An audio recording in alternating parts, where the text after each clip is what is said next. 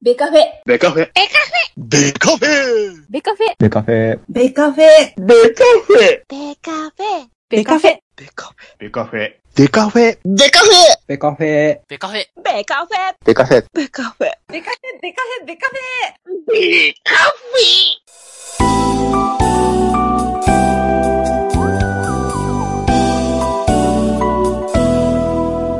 ェベカフェ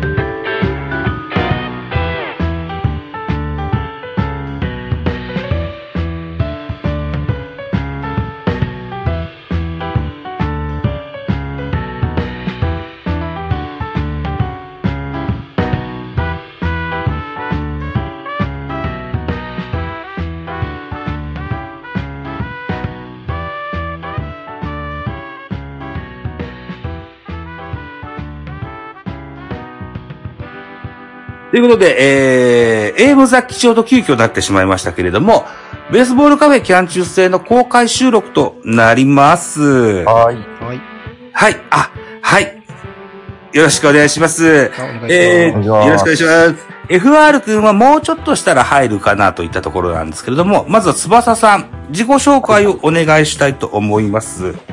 はい、えー、っと、今期はオリックスバファローズを応援しております、翼です。えーっと、主にですね、昭和のパリーグを中心に見ております、阪急近鉄が中心っていうところですかね。まあ、その流れで今期オリックスバファローズを見ておりますけれども、えー、実際は関東の在住ということでですね、あのーなんというか、まあ、いろいろパリーグ雑食というふうに、まあ、見ていただければと思います。チャンネルは、えー、っと、翼のレディオガガという、えーチャンネルを、えー、っと、ラジオトークでやっておりまして、えーたまにライブ配信で、えーベースボールバーサンディコファックスという、えーまあ、雑談をやっております。よろしくお願いします。はい、よろしくお願いします。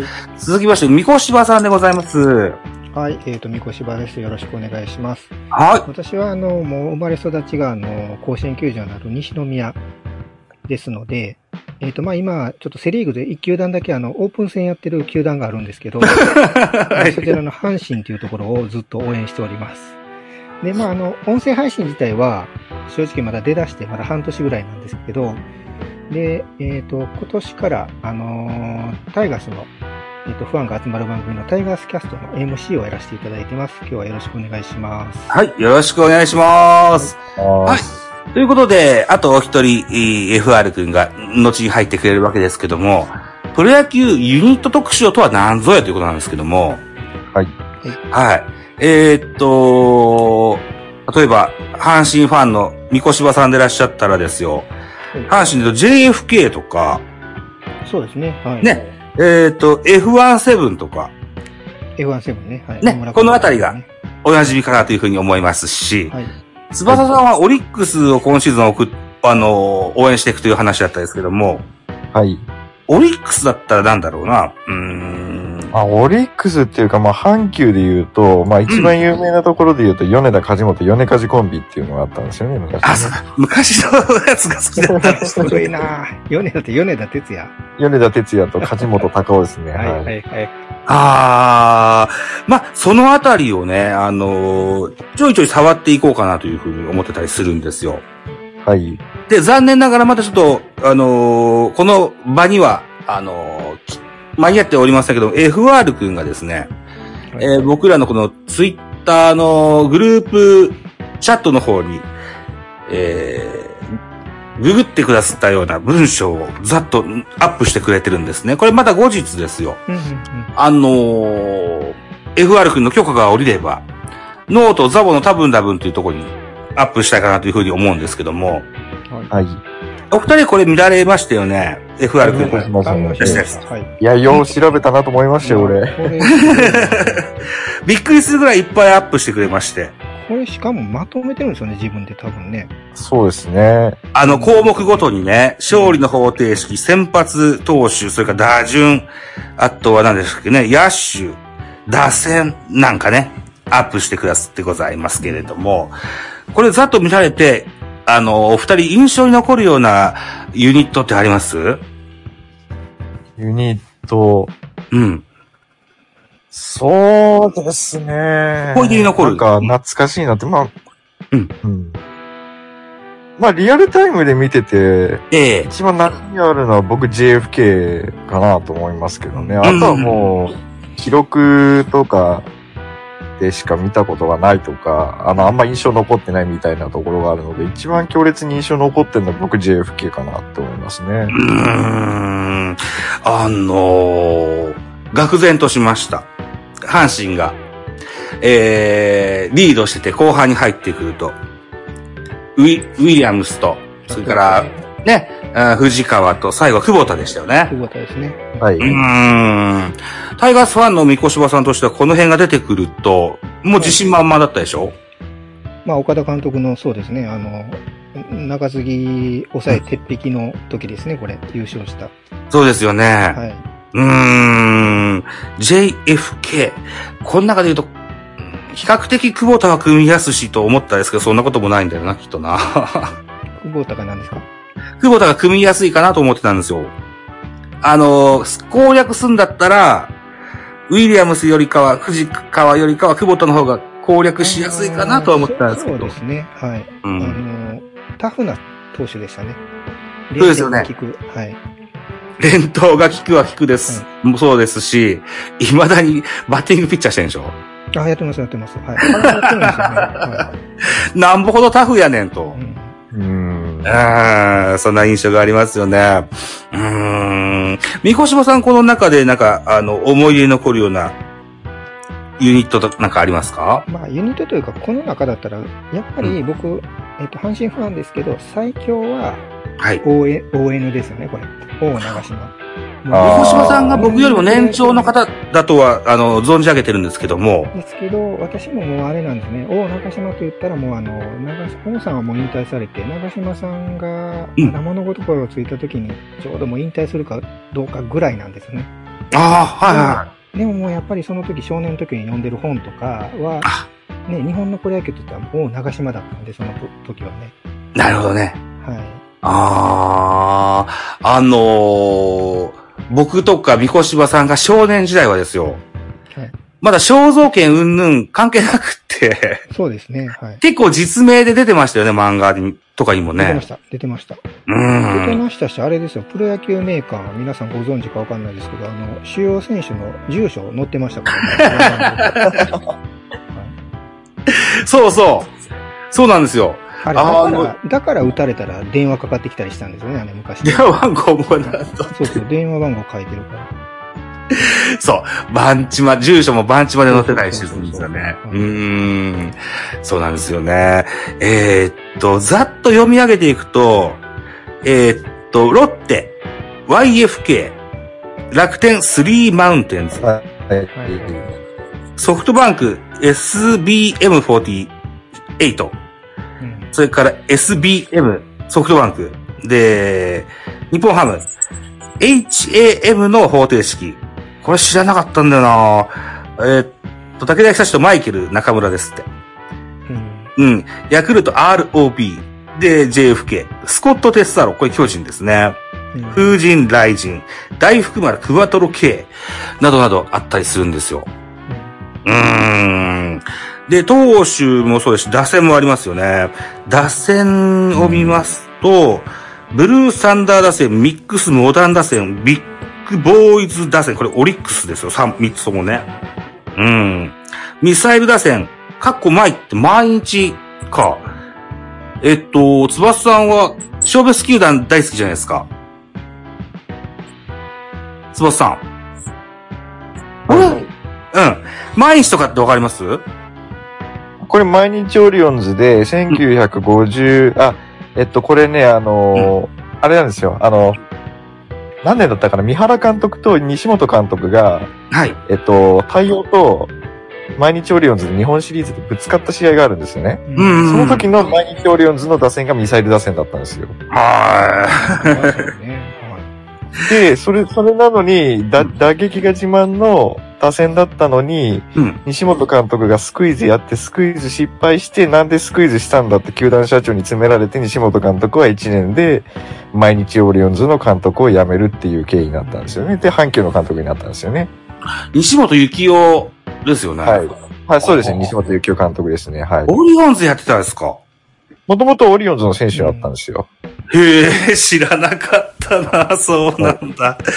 へえ、えーロッテマリンガン打線、ね、えーそれから、400フィート打線、何回か。あー何回なんかもわかります翼さん。なんか、これはわかんないな。まあ、アブさんをもうちょっと読んでれば出てくるのかなっていう感じですけど。出てくるかなんか、初耳なんだよな。 あ、ダイハード打線ってのはすごかったですよね、みこし大まさん、ね。波打線はありましたね。はうい。んうん。大ハードだね。そうですね。大英ですね。はい。大英ね。うん。国母、松中、城島、井口はい。とかの打線ですよね。うん。そうですね。はい。ね。ビッグバン打線、竜ビッグバ戦、ン、ビッグバンでこれどこですか、こう公園の公って書いてこれハムで。ですす ね。あ、ハムか。はいいはいはい。あえっと、ウィンタースとかいた時代じゃなかったかな。はいはいはいはい。多分、大沢親分監督やってた時の打線じゃないかなと思うんですよね。あの、うん80年に後期優勝かなんか、あ80年じゃない、えっと、なんかどっかの時に後期優勝して結局最後あの江夏が打ち込まれて西武に優勝かさらわれたシーズンがあったんですけど、ソレイタとかの時代ちゃうちゃうかな。あ多分そ、そのぐらいだとマ思シう。マシはバいとか。そっちの方か。あ、そっちの方か。から、うん。そ、それか、あの、上田監督の時にもちょっと一回あの、打線が自慢のハムがあったんですよね。あ、どっちそからだろう。うそっちは印象になるんですよね。うん。はい。うーん。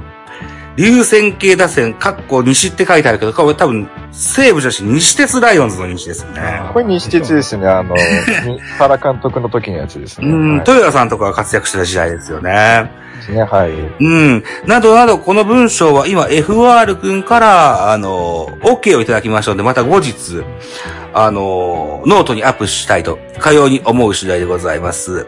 はい。えっ、と、いろんなコメントを FR 君が送ってくださってます。ヒサシアンとマイケルでハムの方程式ね。400フィート打線は野村克也とかの頃。あ古いなーなるほど、なるほど。あ。ああ400。フィート、400フィートってもう、そういう言い方してんのが古いですね、 もう。全然その120メートルぐらい。ああ、なるほど。なるほどな。で、えー非常にこう、FR 君は僕が指示したわけではなく、あの、自主的にこう骨を掘ってくださったわけですけれども、ざっとこう見た中でですよ、はい。僕は、あのー一個ですね、これ抜けてるなと思ったのが何個かあったんですけど、うん。その中から、うーん、えっ、と、西武ライオンズ、投手陣、はい俺たち、俺たち。俺たちあったなはあったな、俺た ち。はい。ということで、スペシャルゲスト、今、潜んでるはずなんです。えっ、と、スペシャルゲスト、ちょっと手を挙げていただけませんでしょうか。事前に、あの、DM でやりとりしてたときにい。。山下大輔の大チャンス打線あったな大チャンス打う線。んはい。ということで、俺たちを語っていただきます、燃えろプロ野球ニュースからトーンさんをお招きしたいと思います。おー、よろしくお願いします。招待。さあ、これでどうだ入るかなはい。こんばんは。こんばんは。こんばんは。これ入れてます晴れてます入れてますよああ、ありがとうございます。はい。よろしくお願いします。よろしくお願いします。はい。今日ちょっと飛んだトラブルで申し訳ない対応していただきまして。はい。ということで、えーっと、つばさん、みこしばさん、人気、ポッドキャスト番組、燃えろプロ野球ニュースから、トンさんをお招きしてございます。あ、よろしくお願いします。あーよろしくお願いします。ありがとうございます。西は武ファンの方なんですね。はい。スポーツ、スポーツ、じゃあ、あの、スポーツじゃない。あの、サプライズ。サプライズゲスト。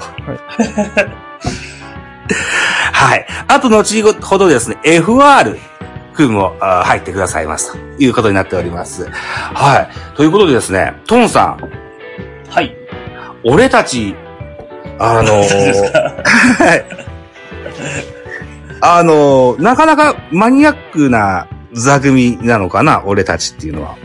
いや、そうですね。明確なユニットは誰がっていうの多分あんまりないですけど、はあい。の西武の中継ぎが、はいあの、まあ、昔西武って東証国だったんですけど、その後、えまあ、思いっきり中継ぎがボロボロになってた時期がありまして、え、ええ、えーその時にですね、あの西武の中継ぎが、えー先発の消しを、あ勝ちをですね、消して回るっていう、あの、時代がありまして。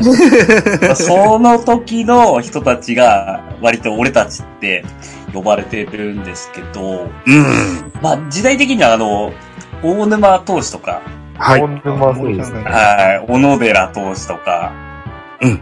あの辺です ね。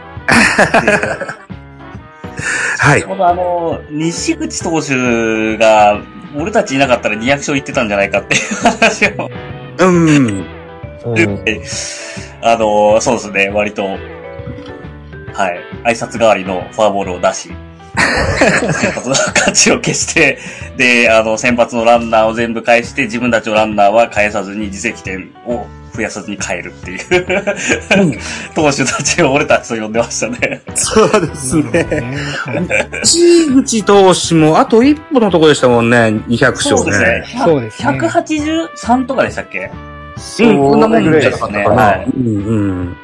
いや、多分本当に消されたのを数えたら17ぐらいはあると思うんです けど、まあまあ、西口投手もまあ打たれながら割と勝ち拾ってた試合もあるんで、まあまあ、あの、 おあいこかなっていう感じですけど。まあそうかもしれませんよね。うん。あ、サイロさん、売れっ子ポッドキャスターさんだって言ってくださってます。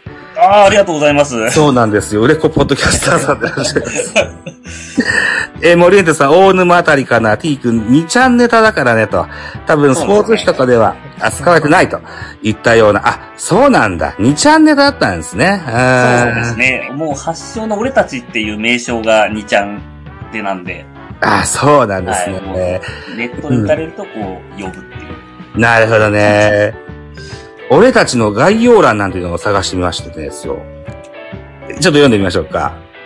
1は軍いビハインド時や2軍以下など重要でない場面では高騰するが、1軍の大事な場面では炎上する、いわゆる1.5軍状態の西部投手陣の総称であると、概要に書いてありますね。結構あれですね。うーん、辛辣に書いてありますね。あの、無す縁ごいわかりやすいのが、今日の西武ライオンズの試合を見ていただくとですね、ええあの、大曲投手が、あの、出てきて4連続、あ、3連続かなフォアボールやって、打たれて、その後、戸亀投手に代わって挨拶代わりのフォアボール出してるんで、あの、あ、こういう感じ かっていうのが未わかだにるん続じゃなくいかとな。と。はい。 なるほどないや、僕もですよ。うん、こういうポッドキャストの入りが野球したから入ってきたんですけども、野球したというポッドキャスト番組があって、その時にもね、もうすでに、この俺たちっていう話は出てたんですけど、しっかり学ばなくてですね、あのーこの機会だから、いい機会だから、 教わろうと思ってたんですけども、歴史は結構2009年からあるんですね。これ古くからね。それぐらいですね。あの、うんで、だからそう渡辺うん忍監督が、まあ、もともと先発ピッチャー出身っていうこともあって、ええあの、どちらかというとなんか先発重視みたいな感じの投手編成にし、し渡辺監督の時からしてきたんですよね。で、なるほどそこねからちょっと中継ぎがガタガタになってきたっていうのがあって、うん。うん。だから前年があるじゃないですか、西武日本一だったじゃないですか、2008年に渡辺監督就任1年目で、ええ。ただその後からちょっとどんどんどんどんあのガタガタになってきたみたいなところは、確かあったなっていう印象そが。うですね。なんかみんな球速いのは揃えてたんですよ。大沼も小野寺も150、当時150超えると割と速い方だったんですけど、うん。まあ、請求がっていうのが結構ありましたね。 うーん。で、えっ、と、この、うん、これが本当かどうかわからないけれども、俺たちの、えーっと、ほ、これまとめたものを広げてみますとですよ、総帥なるものがいるんですね。いますね。まあじゃ森ンテサスさんが書いてくださった大沼選手というのが初代総帥であり、初終身名誉総帥であり、えー、星立ち名誉総帥と、かように書いてあるんですよね。これね、あの、トーンさんね、はい。例えば大沼だったら沼物だったり、小野寺だったり、はい力物だったり、大石達だったら達物だったり、いろいろ物として書いてあるんですけども。そう、沼じゃって呼ぶのかな沼じゃとか。じゃか。。はい。あー、そうなわけですね。大石は達者とか言ってましたけど。達者か。 達者なのかななんか、はい。あ。う んなるほど。で、 みんな、そういうのが。なるほど。 はい。えーっと、特徴として、ワンポイントフォアボール、先頭打者へのフォアボール、ストレートのフォアボール、ツーボールノーストライクからの通称、俺たちカウント、冒頭失策失球、ツーアウトから大量失点、被安打ゼロで失点、春はさよなら負けなどなど、いろんなことが揶揄して書いてあります。この URL も ノートに貼っときましょうね。はい。ということで、うーん。2チャンネルネタを真面目に話していくザボさんと。 うん。こんなお話もできたらいいかなと思ったんですけども、実はあのー僕、翼さん、それから、三越柴さんと FR 君と組んでる TwitterDM のスクショを、あのートーンさんにも送ってるんですよ。はい。はい。なので、あのーせっかくなんで、FR 君が作ってくれた、あのーググっていただいた文章、文章というか、先ほど言ってたようなものをゆ読んでいきたい、あのー紐解いていければいいかなというふうに思うんですけども、トンさんはこの中でなんか気になるような、あのーユニットがありますかねそうですね。僕、うんやっぱり西武ファンなんで、はい。あのーまあ、打つ方だと AKD 法とか、 AKD 法レストラですよね。うーん。まあ、あと、最近だと山賊打線。そうですね、山賊打線ね。うんうん。はいはい。まあ、西武の打線といえば非常に大迫力な、そんなイメージがあって、その系譜は、僕の世代からで言うと、清原秋山のイメージがなんとなく強いんですかったりもするんですよね。うん。で、僕の世代で言うと、三越柴さんが、僕のちょっとお兄さんなわけですけども、三越柴さんのこの、西武の、あの、その秋山清原のコンビなんかはどんな印象を持たれましたでしょうか秋山清原。いや、もう、その、西武の黄金時代の、あの、先駆けというか、うん。のイメージしかないですね。そうですよね。とにかく強いなっていうのと、ちょうどあれじゃないですかね。阪神が優勝した時も、その辺、あ、じゃあ、それはないか。いや、多分、優勝した時は、平野とか、だったっけな。平野ね、はい。石毛、平野、辻なんかも。平野う辻んそうなんですうね。はいん。伊藤勤とか。伊う藤がキャッチャーか。ーん。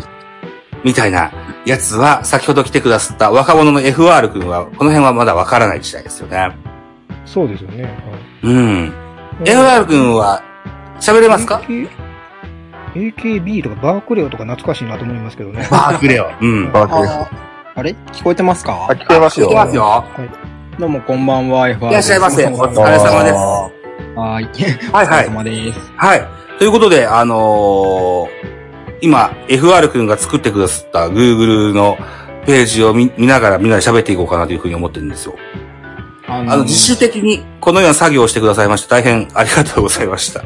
あーいえいえ、なんか、あのー、みこしばさんとか、つばさんとかは、あの、ね長い間かなり見てらっしゃると 思うので、うん。あなんか思い出すフックになればと思ったんですけど、これあのー、あんまりちょっと説明を付け加えるの忘れてて、うん。あの、米印ついてるやつあるじゃないですか。あるある、はい。一発とかね。これはにい。関し、これに関しては、あの、定着しなかったやつなんで、ああ、でもそうかもね。F18 とか定着してないな、これ。F17 そうなんですよ。あの、あ、定着とか定着しないとかあるんだ。なるほどなそう。ですね。まあ、売り出そうとしたのが、まあ、新聞社だったり、球団側だったりするんですけど、うんまあねいろんなそうそう企みがあって。うんそう。F18 で言うと、阪神の当時の監督が F17 って出た後に田中修太を入れろって言ったらしいんですけど、定着せず。あ田中修太は入らずっていう。田中修こ太れですね忘れてたんちゃうかったっけな、確か。そうそうそう、忘れてたから入れら れない。入らなかったんですよね。あー、えーっと、えーっと、そうか。F1、F1、あ、え、えいと、赤ほ、赤星、赤星、藤本、沖原、上坂、平坂、あ、平下、なんんかです。あ、上坂、平下、松田、高波、田中修太が、を加えたものと。これ、ノブさんの時でしたね、確神か川ににね。いたっていうのは野ね村監 督ですね。うん。神川があの、足も速かったんですけど、あの、スピード違反でも捕まってますからね。あーまさしく F1 じゃないですか。はい。なるほどね。うーん。そうか、阪神ね。だから、亀新もそうですし、鳥平なんかもそうですか。うん結構阪神多いですよね。うーん。定着しなかったユニットで言うと、今年の中日も MRI っていうのがやろうとしてて、定着しなかったと言えるでしょうね。ご存知ですか初めて聞きましたね。 ?MRI わかんないですかえーっと、うん。 R 誰やえ、あ野手ですかうん、これ勝利の方程式ですね。じゃあ、ライデルとかじゃないですか。ああ、あなるほど。うん。マルチネス、ロドリゲスと、それから岩崎翔ね。無理ですかうん。岩崎くんダメじゃないですか。そうなんです初早く戦。も。 確か今年の東京ドームの初戦でね、あの、先頭バッターにストレートのフォアボール出した後になんか異変があったみたいで降板してましたけどね。もうう、岩崎が MRI 送りになってませんそうなのよね。シャンさんこれわかりますあ、どれですかあの、岩崎翔、はい中日。うん。。はいなんか、なんかそうですよね。移籍して、あの、あれなんかもう、あれ手術するのかな今世紀、あ、今シーズン無理ですよね。あ、今世紀。今世紀じゃないです。今シーズン無理、やばいなね。今シーズン無理なわけだ。ああ、そうか。いやー、中日ファンの期待は高かったと思うんですけどね。残念ですね。じゃあやっぱ変、あのー、え、えーっと、大福丸にまた戻るんですかね。中日ファンね。ねそうですわね。ああ、気の毒いなというふうに思ったりするんですけど、中日も、あのー中日スポーツがいろいろ頑張ってまして。えーっ、と、例えば、うん、鉄脚アトムっていうユニットあるのご存知です鉄脚型のなんか聞いたことありますね。えーそれ最最近の話ですか今年の話ですね今。今年シーズンですよね。うんはい。これは、あの、荒木コーチが命名した足の速いユニットなんですけど、あ高松とかそうそう、高松とか。あと、アトムが頭文字なんですけど、うーん。これ、自分の名前、荒木コーチも入ってるんですよね。A が荒木、T が高松、O が岡林ですよ。あ、岡林ね。センタで M が三好、うーん。鉄脚、アトム、アトムのように、飛ぶように走れと。いった願いが込められた。そんなユニットだそうですよ。なんかうん、中日スポーツは割と頑張って作ってるイメージが調べててもあって、あ、そうですか。うん。あの、野手の、野手他っていうカテゴリーに入れた 3D とかは中日新聞発祥で流行らなかったやつですね。 3D。ドミニカ出身三人衆で、えっと、エルナンデス、ナニータ、ルナ。うん。あルナね。あ。ルナ。ルナ。懐かしいね。うーん。3D って言うんだ。らしいです。えただでも、あの、これ調べてても、実は、あの、確かにウィキペディアにちょろっと記述があるだけで、うん。あと中日スポーツの記事が一件引っかかっただけなんですよ。うん。はいはい。だから都合二つしか記事が見つからなくて。そうか。いや、だからすごいしいっぱい調べてもらって、すごい時間かかっただろうなと思ったんですけども。うん、だまあ、うん。いや、そんなに。そうですか。えー、いや、そこの 3D、今言ってもらったやつも全然初、初、初耳なんですよ ね。うーん。ああ、その下のスーパーカートリオン、高木、ええー、屋敷、加藤なんていうのがありますこれな。は懐かしいですね。懐かしいですね。うんうん。で、これは小葉さんが作ったじゃないですか。太陽に映って。はい、はい、そうですね。はうん。で、カープ時代もこんなスーパーカトリーを作ってましたよね。い。誰やったっけな。高橋義彦、はい、正田、高橋翔太。山崎隆三、うん、はい、はみたいなのを作ってたような気がするんですよね。1、2、3番がですよ、あのすべて足の速い選手と。い、はい。うんいったようなユニットだったと思うんですよね。うーん。それを、あの、この令和の現在にし直すと、鉄脚アトムなのかなまだあの、レギュラーになってないでしょ。そうですね。ほとんどそうですよね。うーん。岡林選手っていうのが非常に頑張ってるような人がああ、みたいですね。良さそうですね。あ、ちうんょっとまた声がおかしくないですか、これ。大丈夫で大す丈か夫ですか大丈夫ですか多分、翼さんそっちから撮ってんじゃないかな。あれかなオーバーレイ見るとそんな感じなんですけど。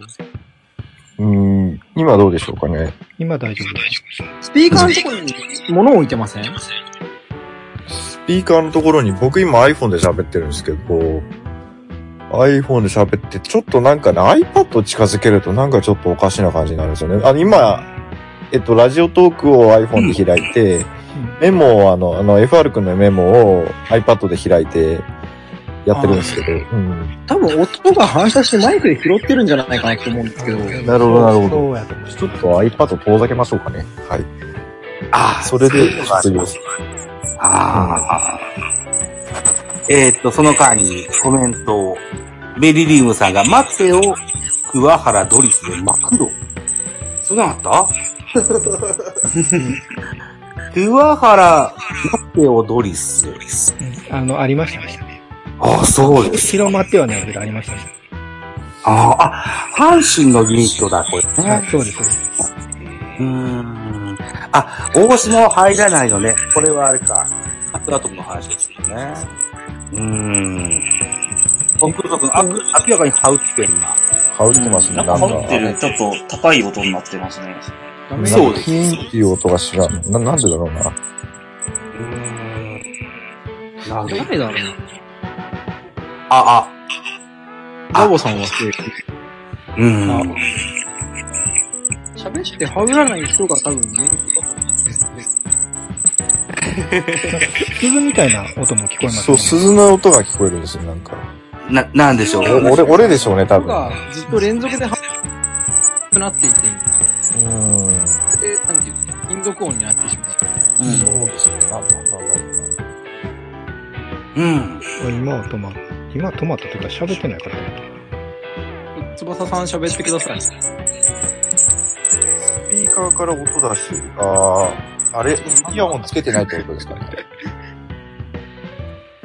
あ、僕もでもイヤホンつけてないけどな。携帯でやってれば多分大丈夫だと思うんですけど僕、携帯でやってますね。ここも携はい帯ですね。うこんこもスピーカーなんですけど、だからその音出るところになんか置いてると、反射した音をマイクが拾うと思うんですよ。違うのかなあれー僕今何も置いてないっていうか、ううん。ん物持っあの、iPhone 持ったままで喋ってるので、うん。何も持ってないですよ。音出してきて。うん。何なんだろう。怒んないですね。まあ、多分すぐに治んないでしょ。うん。うん。これ、あと、ここに載ってないので、なんか、これっていうのなかったですか皆さん。は僕ね、メジャーリーグだといくつかあったんですいよ。はえーメジャー。メジャーリーグだとまああって、まあ最近のところで言うと、まあ最近って言っても20年も前の話になりますけど、あのーまあ、あの、ビッグユニットっていう風に言われた、あの、アリゾナダイヤモンドバックスのね、あの、んランディ・ジョンソンとカート・シリングのピッチャーの組み合わせっていうんですかね、二人で40勝ぐらいシーズンで上げちゃうみたいな はいはいはいはい。のがあったりとか、あとは、まあ、ね、こういうのの、まあ、まさに打線の走、打線で、まあ、ミサイル打線とかマシンガン打線とかっていうのの走りで言うと、あの、1920年代から30年代にかけて、あの、ヤンキースが、黄金時代築いて、その時の打線っていうのがね、まあちょっとあの意味は、あの、この場では言えないので、後で辞書引いてもらえればとは思いますけれ ども、あの、あの、マーダーズローっていうふうに言われてたんですよ。何番にも打線が強くて。あーはいわかりましたえーえーおっと。そうなんですよ。だから、あのーね、もともと背番号っていうのは客席から見て、あのー何番打者が打ってるかっていうのは、あの、背中に表示するようになったのは、あの、背番号の走りなんで、その当時、あのーまあ、基本的に一番、まあ、打線って固定されてますから、えあの一番バッターは一番の背番号をつけてっていうのが、まあ、あの、メジャーリーグだと主流だったんですけど、あの、その影響で今、あの、ニューヨークヤンキースは、あの、一桁の、あの、背番号が全部、あの、なんていうの、永久欠番になっちゃったみたいな、あの、感じの実験が起こっちゃうっていうのは、え。そのマダーズルーのきっかけですね。それでほぼほぼもう埋まっちゃったみたいなので、うん。はい。だからベーブ・ルースは背番号3、あの3番バッターですね、背番号3だったし、ルー・ゲリックが4番で、あの、背番号4で、こ両方とも永久欠番になって、みたいな感じですよね。なるほどね。ええそさうあ、なんか、ですけど。うはい。ん。なるほど。はい。と、FR 君が書き出してくれたやつで、あの、ここういうの載ってなくても、あの、印象に残るユニットという話を振ってくださった三越島さん。はい。なんかあります僕か僕ね、二つぐらいちょっとありましてね。おう森さんぐらいがちょっと分かってもらえるか分かんないんですけど、モリエンテスさん。両方阪神になるんですけど、うん。あの、村山監督時代のは少年隊というのがあるんですよ。い。いや、知らない。そうなんだ。少年隊というのへは、ーうんえっと、後に監督になった和田豊と、えはい。っと、ソフトバンク大英に行った大野久志。はいはいはい。大外野手ですよ最近ね。、あ、そうです。最近ちょっと金の延べ棒をあの輸入して捕まった人なんですけど、中野、中野さ、里ってたか中野里しか、中野悟っていう、和田王の中野っていうのの新人が、が売り出しっていうことで、し少年隊っていうのを作ったんですよね。和田王の中野も、比較的こう、足の速い選手。あの、若かったんですよ。今から売り出し中っていう感じの。はい。ああ、なるほど。あの、もう完全にあれですよ。暗黒時代です。なるほどな。あとは東西いかがですかあともう一個だけいいですかんなんかあともう一個だけいいですかああ、もう一個。はいはい、もう一個。はい。あとね、PKO 問題ってわかりますかあ、スピードの。あの、PKO って言ったら結局あの、国際問題の、ええはい。あの、自衛隊をあの、戦争のところに派遣するかどうかっていう問題なんですけどね。はいはいはいはい。国際連合平和維持活動って言うんですけど、うん。それが社会的に問題になってるときに、うん。阪神の問題として、カチョレック、オマリー、カクリっていう、バッター2人、ピッチャー1人っていう、うん。のがいたんですけど、当時外国人の登録が2人までやったんですよ。そうでしたね。うん。で、あの、阪神は打てない、あの、ところだったんで、ええパチョレックとオマリーをなんとか使いたいんですけど、うん。ピッチャーの隔離も、ピッチャーも良くなかったんで、うん韓国で。3人とも使いたいけど、うんどうやって使ったらいいねんっていうのが PKO 問題っていうの、そんな時代がありましたね。はい T 君も書いてますね。隔離って書いてますね。そのそうか2つですかね、ちょっと印象に残ってるのね。 なるほどね。ああ、PKO 問題はあったような気がする。はい。あの、言われてみれば。まあ、両方ともかなり暗黒時代ですね、これ。うーん。なるほど。トムさんいかがですか僕は、これも西武になってますけど、今の西武で骨と牙っていうユニットが、それも発明だなあの、中村と栗山、おかわりと栗山なんですけど、はあ そっか。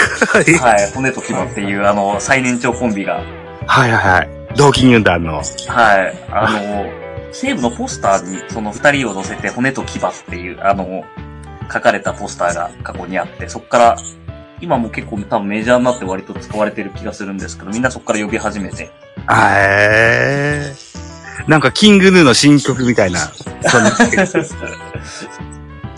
骨と牙。うーん。ええはい。 FR 君はこの表を作ってくださったわけですけども、はい。これなかったかなっていうのがなかったですかうーん、例えば、まあ僕はあの野球観戦歴浅いんです。そんななんか古いのは出せませんけど、はいはい。あのーあれですよね。何年か前のその、阪神のリリーフが鉄壁だった頃、うん。えっ、と、桑原とかが勝ちパやってて、あと岩崎とか、桑原はもっと前か。あとはだから島本とか、うん。モギアとかがやってた頃ってユニットなかったんだなと、ふと思いましたね。あえてネーミングしなかったっていうことですかね。まあ、ネーミング、球団側も多分記者も特にしなかったんでしょうけど、うん。うんあの一時期の、まあそれこそドドリスからスアレスの、まあオスンファンもそうですけど、あの頃の時代に一個もないのちょっと意外でしたけどね。 JFK の歴があるからね。そうそう、探しは出てくんのかなとも思ったんですけど、うん。ない、あれが足りなかったかもしれません。原作が足りなかったのかもしれま せん。いや、でも、十分やってくれたと思いますよ。うんえっ、と、巨人と、そうなユニットね、えっと、か書いていただいてるけど、波長だとか、風神雷神とか、阪神陸上部神陸上部。 忘れてた。あ、そんなユニットが、あ、F17 とは別にあるわけですね。あのー今のダイソーの子たちですね。上田、うえー。江越、ああ。それ、あれ、別熊に、谷、あれ、ちびっこギャングでしょちびっこギャングなんです。夕焼けやんやんやんか。なんでもありや ん。それあの、タイガースキャストで出た言葉じゃないですかね。ちびっこギャング。自分らでつけてんのへえ。ああ。ということでですよ、あの、えー各球団とも、対選手らが、あの、クラスとプレイしてる的な2 0 2